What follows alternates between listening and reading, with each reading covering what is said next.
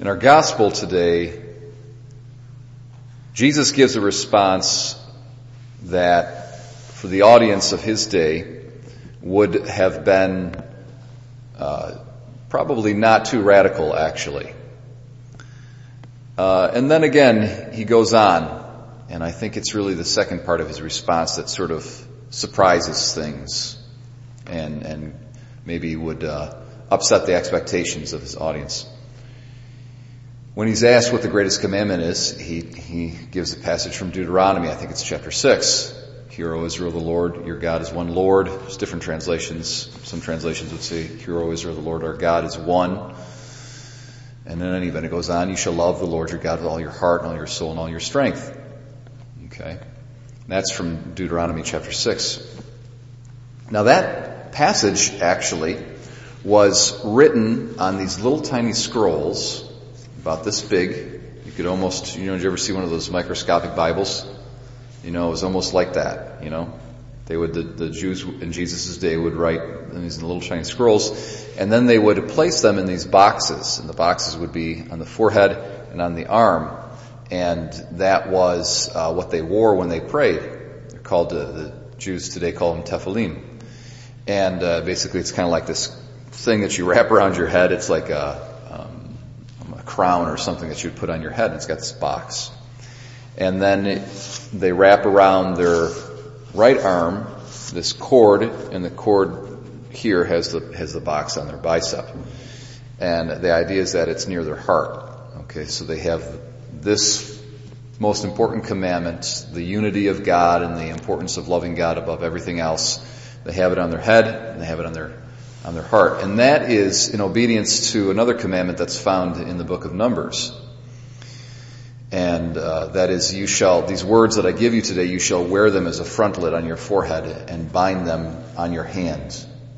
Okay, so that's how they follow that commandment from Numbers. So when Jesus is asked the most important commandment and he gives that response, it's actually not too radical, or it wouldn't really be unique. Okay, probably most rabbis of his day would actually give that response. I think, this is my own interpretation, I could be wrong about this, but my guess also, though, is that he does then kind of surprise them by adding the second commandment. Okay? And he's drawing from Leviticus when he does that. Because the scribe asks him, what's the greatest commandment, singular? And Jesus goes, and he kind of doesn't really give him exactly what he wants. He gives him what maybe he was expecting, but then he gives him a second commandment. All right? So I think that's where he's getting kind of controversial. The many Jewish people of Jesus' day were very, very religious, and they wore the what we call the tefillin, the box on the head and the box on the arm, and they did many things that were good in and of themselves in terms of external observance of the law, but they were lacking a true interior virtue, and that virtue of charity.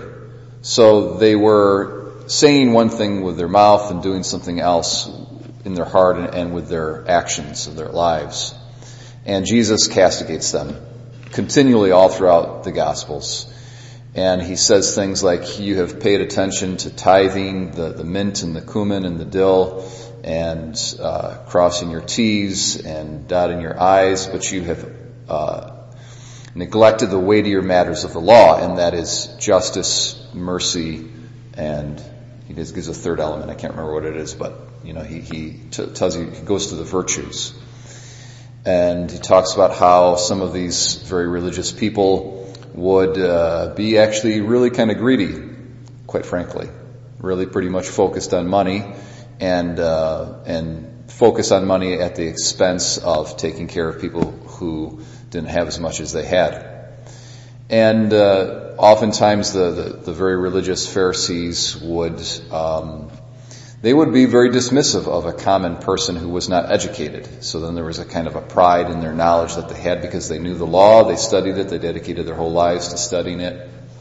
Common people, they don't know what they're talking about. They're stupid. They don't know the law. They're cursed because they don't observe all of these different rituals and commandments like we know how to do. and they don't, and I fast, and I tithe, and I do these things.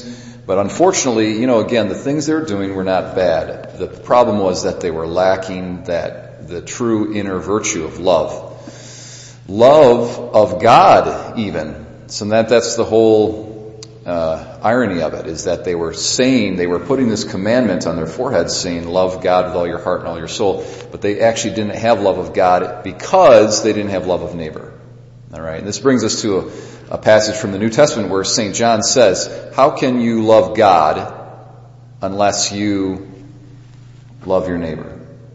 Okay, so loving neighbor sometimes is a litmus test for whether you really love God or not. You can say you love God, you can do a lot of ritual observances, but unless you truly love your neighbor, then this whole talk about love of God is not really worth much. So I think that's what Jesus is doing here in this question and answer scenario with the scribe. And I don't mean to pick on the Jews of Jesus' day, because obviously here's one who was pretty good. Jesus acknowledges him. He says, you know, you have understanding. You're not far from the kingdom of heaven. So obviously there were many Jews who were on point, even the ones who were super religious, you know, and observant in all their rituals. But unfortunately, you know, many of them were not. And it's those that he's criticizing all throughout the Gospels. So for us, I think this has really obvious and immediate applications.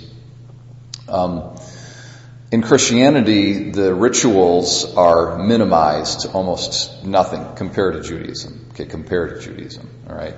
And the emphasis on true righteousness and actual virtue, okay, on living according to the moral law that doesn't change from one Old Testament era to the New Testament era. It's a perennial law.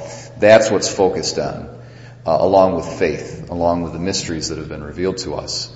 And Lent is a great time for us to really just kind of get back to the basics.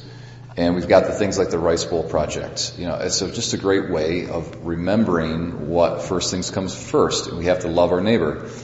How can we love God if we don't love our neighbor, as St. John says?